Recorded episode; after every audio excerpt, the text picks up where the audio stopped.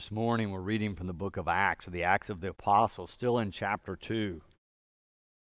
But Peter, standing with the eleven, raised his voice and addressed them. Therefore, let the entire house of Israel know with certainty that God has made him both Lord and Messiah, this Jesus whom you crucified. Now, when they heard this, they were cut to the heart and said to Peter and to the other apostles, Brothers, what should we do? Peter said to them, Repent and be baptized, every one of you, in the name of Jesus Christ, so that your sins may be forgiven and you will receive the gift of the Holy Spirit. For the promise is for you, for your children, and for all who are far away, everyone whom the Lord our God calls to him. And he testified with many other arguments and exhorted them, saying, Save yourselves from this corrupt generation. So those who welcomed his message were baptized, and that day about 3,000 persons were added. This is the word of God for the people of God. Thanks, Thanks be, to, God. God. I want to return to verse 36 and look at that for a moment as we begin this morning. Peter says to those who are listening, Therefore, let the entire house of Israel know with certainty that God has made him both Lord and Messiah this Jesus whom you crucified. I want us to think about that very carefully this morning. Who crucified Jesus?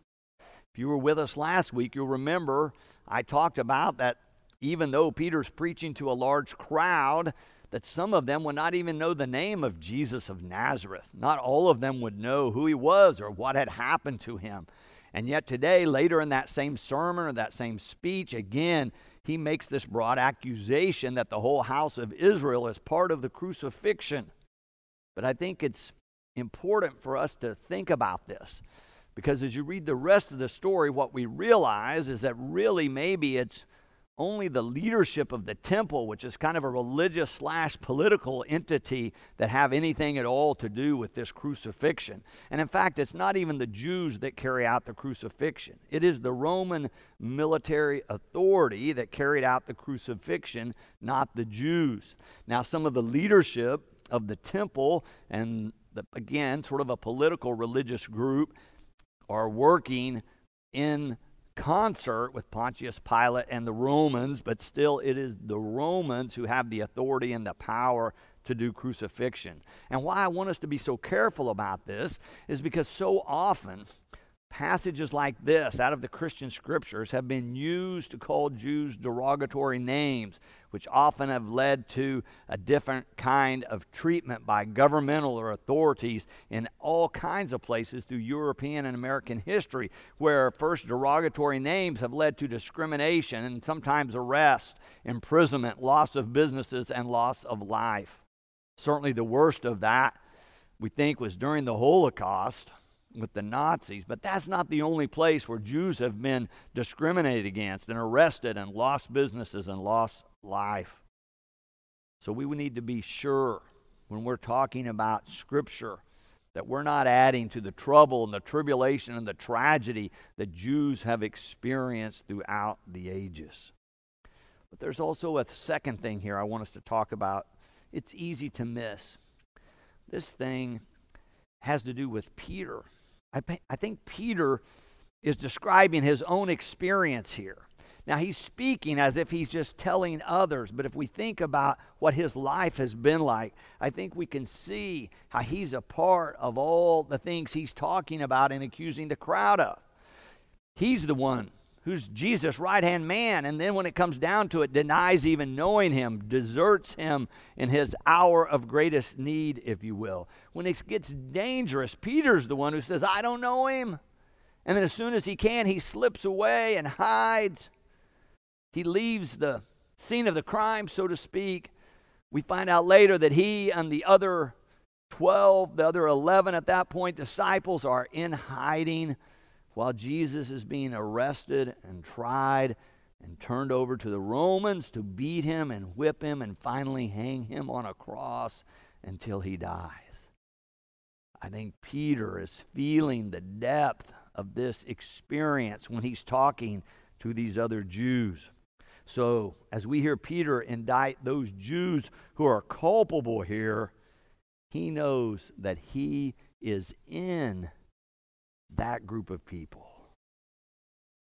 Now, it may be because he's had such a failure of faith, if you will, and then experienced the redeeming love of God through Christ that he can speak with such conviction when he's preaching to these other Jews. So when it says they are cut to the heart, I think Peter knows what they're feeling because he's already lived through it. He too was a Jew who has not been a part of standing up for Jesus or protecting Jesus or speaking on his behalf. But just like the others, he has not been there. He was absent. Maybe he was not in the crowd, as maybe a few of these were yelling that Christ be, Christ be crucified or Jesus to be crucified.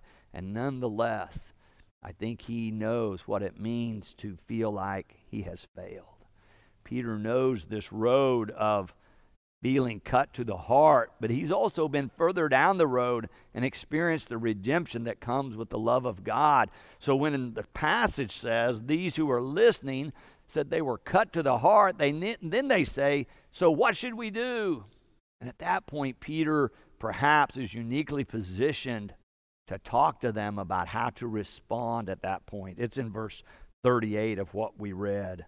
After they asked, What should we do? Peter said to them, Repent and be baptized, every one of you, in the name of Jesus Christ, so that your sins may be forgiven and you will receive the gift of the Holy Spirit. That one verse is a paradigm of Christian conversion or a framework or a summary of what it means to respond to the message of God's love being revealed to us in Jesus Christ. Peter outlines three steps there. I want us to look at them briefly. Step one is repent. Repent means to turn toward God, to turn away from things that are not of God, to begin to try to see the world from God's perspective and allow God to transform you from one who thinks only of oneself to one who sees the whole world as something that's God's created, that sees other human beings as part of one's family. So it's to turn toward God, but turn away from those other things that are not of God. It's to begin to think of the most vulnerable when we're making decisions and how to help them rather than take advantage of them or ignore them. It's to be able to put oneself aside when deciding what's best and think of the common good. So, step one is repent. Step two, be baptized in the name of Jesus Christ. Now, here Peter's talking about a water baptism. It's a symbol of cleansing. It had been part of the Jewish faith before, but Christians adopt it as a sign of one taking a step toward God, a sign of this repentance. And the water is a symbol, is using to signify a cleansing. And this cleansing is tied to forgiveness. In that, God forgives us of our sins or our past misdeeds. But of course, the water also is a symbol that this is God's grace offered to us without price. That God's love is being poured out upon us and refreshes us and renews us as water does for our bodies, God's grace can do for our souls. So, step two be baptized in the name of Jesus Christ and receive forgiveness. There was a pastor sitting with a group of children one day, and he asked this What does forgiveness feel like? The kids sat there for a while with blank faces. And then finally, one youngster's eyes began to get big and he began to smile. And all of a sudden, his hand is up and waving and says, I know, I know. And the pastor calls on him and says, What? He says, It feels like it is your birthday. It feels like you get to start again new. You get to start again new. It's a great answer. I think it's the experience that Peter has had and he's offering to these other Jews who are listening. He's offering them this idea that even if they are a part of those who are culpable for the crucifixion of Jesus, that there's a road to redemption, even if you've been a part of that group. Even if you've failed, you feel like at the very core of your calling, there's still a chance to start anew. So Peter says, repent or turn toward God. And then, number two, that second part, he says, be baptized in the name, every one of you, in the name of Jesus Christ, so that your sins may be forgiven. And then there's that third part, step three receive the gift of the Holy Spirit. Receive the gift of the Holy Spirit. Now, in different places in Scripture, that's described in very different ways a variety of descriptions. And in fact, if you would go church to church or Christian to Christian and ask them what it means to receive the gift of Holy Spirit, you might get all kinds of different kind of descriptions of what that is all about. As United Methodists, we would say that the main gift is God's presence with us, that God is filling us with God's love and transforming our hearts, our character, ever more into what God intends, ever more into the image of Christ. Now, some would describe, and you can find these stories in the Bible, some kind of ecstatic experience that comes with the gift of the Holy Spirit, sometimes described as speaking in unknown tongues or making these vocalizations, these sounds that are not a language any of us know. So, those are in Scripture, but those would not be the main thing. As United Methodists, we would say we're talking about when we're talking about receiving the gift of the Holy Spirit. We would say the larger theme, I put this in your outline, is being filled with the Holy Spirit is evidenced by being filled completely with nothing else but the love of God and the love of neighbor. John Wesley, the founder of Methodism, an Anglican priest, a theologian, a professor, talks about this how God's love is at work in our lives before we know it. And then finally we recognize it. Then he says this being filled with the Holy Spirit is something he calls sanctification or being sanctified or being made more mature in love, or sometimes he says, as it says in Scripture, being made perfect in love that God is at work in us. That's what the Holy Spirit is doing, is filling our hearts with love of God and love of our neighbor. And so the evidence of our life should be fruit of seeing this. We should be able to see it in a person's life, not just once in an ecstatic experience or even once at a baptism, but it becomes a lifelong practice of ours to open ourselves to God's love and then look for opportunities that God shows us to love others. Then Peter moves to a different word and begins to talk about this as a promise. After these three steps of repentance, baptism, and forgiveness, and receiving this gift of the Holy Spirit, he begins to talk about what it means to receive a promise. And he's saying it's not only for those who are there physically with him, but it's a much bigger promise. Did you hear that? It's in verse 39. For the promise is for you, for your children, and for all who are far away, everyone whom the Lord our God calls to him. So Peter is moved from at first addressing the house of Israel to now saying, This promise is for all, is for everyone whom God is calling. I would say for all of God's children. This is a promise made available to the whole world. This is a much bigger, more inclusive, broader statement than often Christians realize in terms of God's love coming into the world. Moving from only speaking to the house of Israel, Peter says this promise from God is not only for you, but for your children and for all and for everyone. And what he started with in this section was declaring that Jesus had been made Lord and Messiah. Those two tie together. Peter is saying that Jesus is the Lord of life or the Lord of all in one part. See, if Jesus is the anointed one, the chosen one, the Christ or the Messiah, the one that God has made Lord of all, then that's an inclusive proclamation of God's love that's being revealed through Christ. The Jews have been God's special chosen people to show what a covenant community with God looks like. But through Christ, we believe that's been expanded, that's been broadened, that's been opened up to the whole world. We get a glimpse of it in the very last verse we read today in terms of how this opens up for more people to come. Let me read that last verse, verse 41 for you. So, those who welcomed his message were baptized, and that day about 3,000 persons were added. Now, you might remember a couple of weeks ago, we touched on the beginning of this speech, and there were only 120 gathered. So we go in this one day from 120 to 3,000. It's a great shift in terms of how open this movement is and how many people are responding.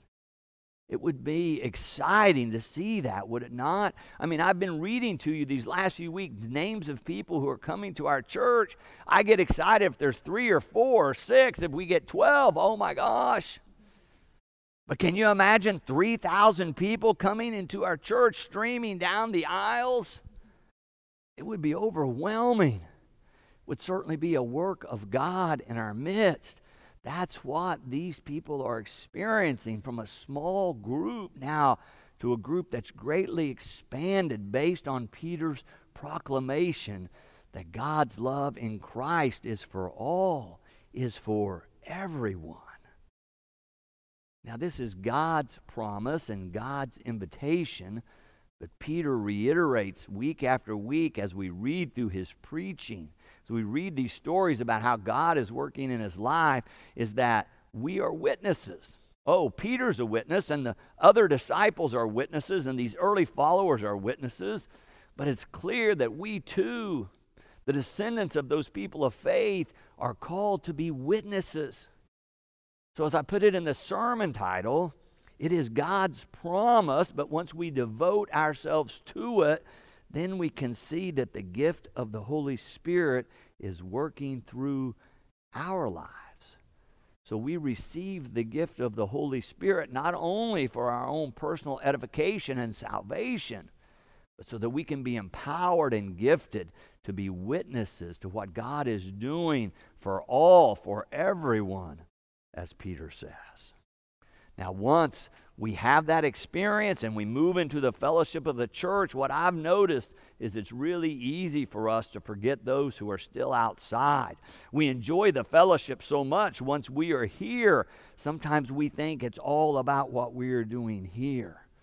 But there are others that still need to hear the message, just like there were in Peter's day. They need a fresh invitation, just like Peter's extending to these Jews who are cut to the heart. I'm wondering if you know someone that needs a fresh invitation to be invited back into the church, to be those who are ready perhaps to hear this good news and repent and be baptized and receive forgiveness, and then be empowered by the gift of the Holy Spirit to live a fresh life bathed in the love of God. And it's not always even that difficult of finding someone who's never heard of the faith. So often, people I talk to during the week are people who've registered their attendance. Other people on the staff make calls and send emails, and we have these conversations. And for so many of these folks that are registering their attendance, They've already had the experience of the repentance and the baptism and received the forgiveness and acknowledged Christ as Lord and Savior. They're living a Christian life, but they have lost connection with a local church. They've lost connection with a vital community of faith. And through the power of technology, we're able to reconnect them with this community of faith so that they can, in a sense, as Peter says, welcome the message of Christ anew. Maybe you know someone that needs that fresh invitation. Not that they have never confessed Christ as Lord and Savior, but they're not connected right now in a vital way with a local church community. Your invitation could open that door. What a privilege it is to help someone come into the fellowship of believers, to come and be a part of the body of Christ. We know it will change their lives because it will nurture and nourish their souls we all need to be a part of an active and lively, spirit filled, if you will, body of Christ, and we can be that for so many. There's a show I've been watching on television. I've had more, a little more time to watch shows now that we don't have meetings here at night at the church. I'm home every evening. It's refreshing in that way. One of the shows my wife and I have been watching is called For Life. It's on one of the major networks. It's based on a true story. It's a story about a fellow who was unjustly arrested, accused, tried, and found guilty and put in prison for something that some other people had done. While he's in prison, he decides he's going to learn more about the law and the justice system because they have done him wrong. And he begins to study books of law and finally gets to the point where he even takes the bar exam and passes and he becomes a lawyer. He's trying to get his own case overturned, but in the process, he begins to help other inmates who have also had similar experience with law enforcement and the justice system. Well, he begins to have special permission to leave the prison to go to court to represent these different people. He wins some cases, he loses some cases.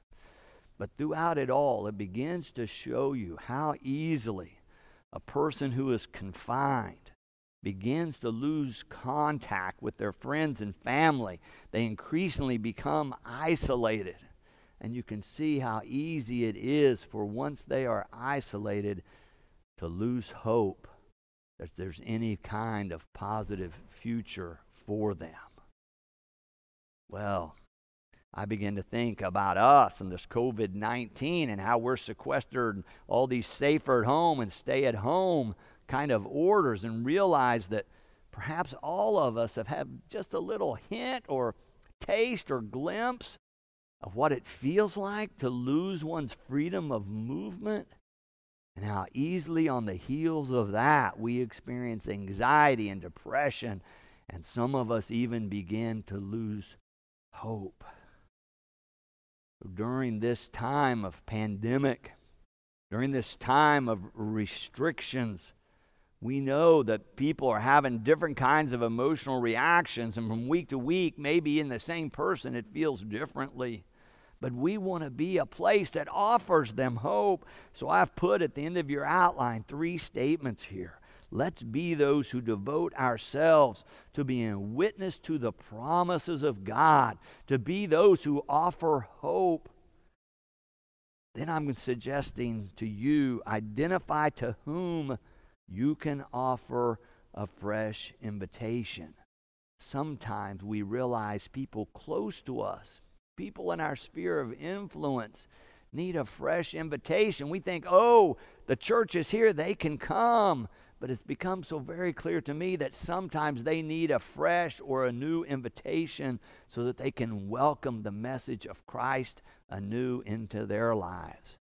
You could identify someone you know, perhaps, and offer them an invitation during these days of the pandemic. Then finally, I want you to remember, friends, receive the gift of the Holy Spirit. God is here for you. The power and the presence, the guidance, the healing of the Lord is here for you through Jesus Christ. Receive the gift of the Holy Spirit. Amen. And thanks be to God.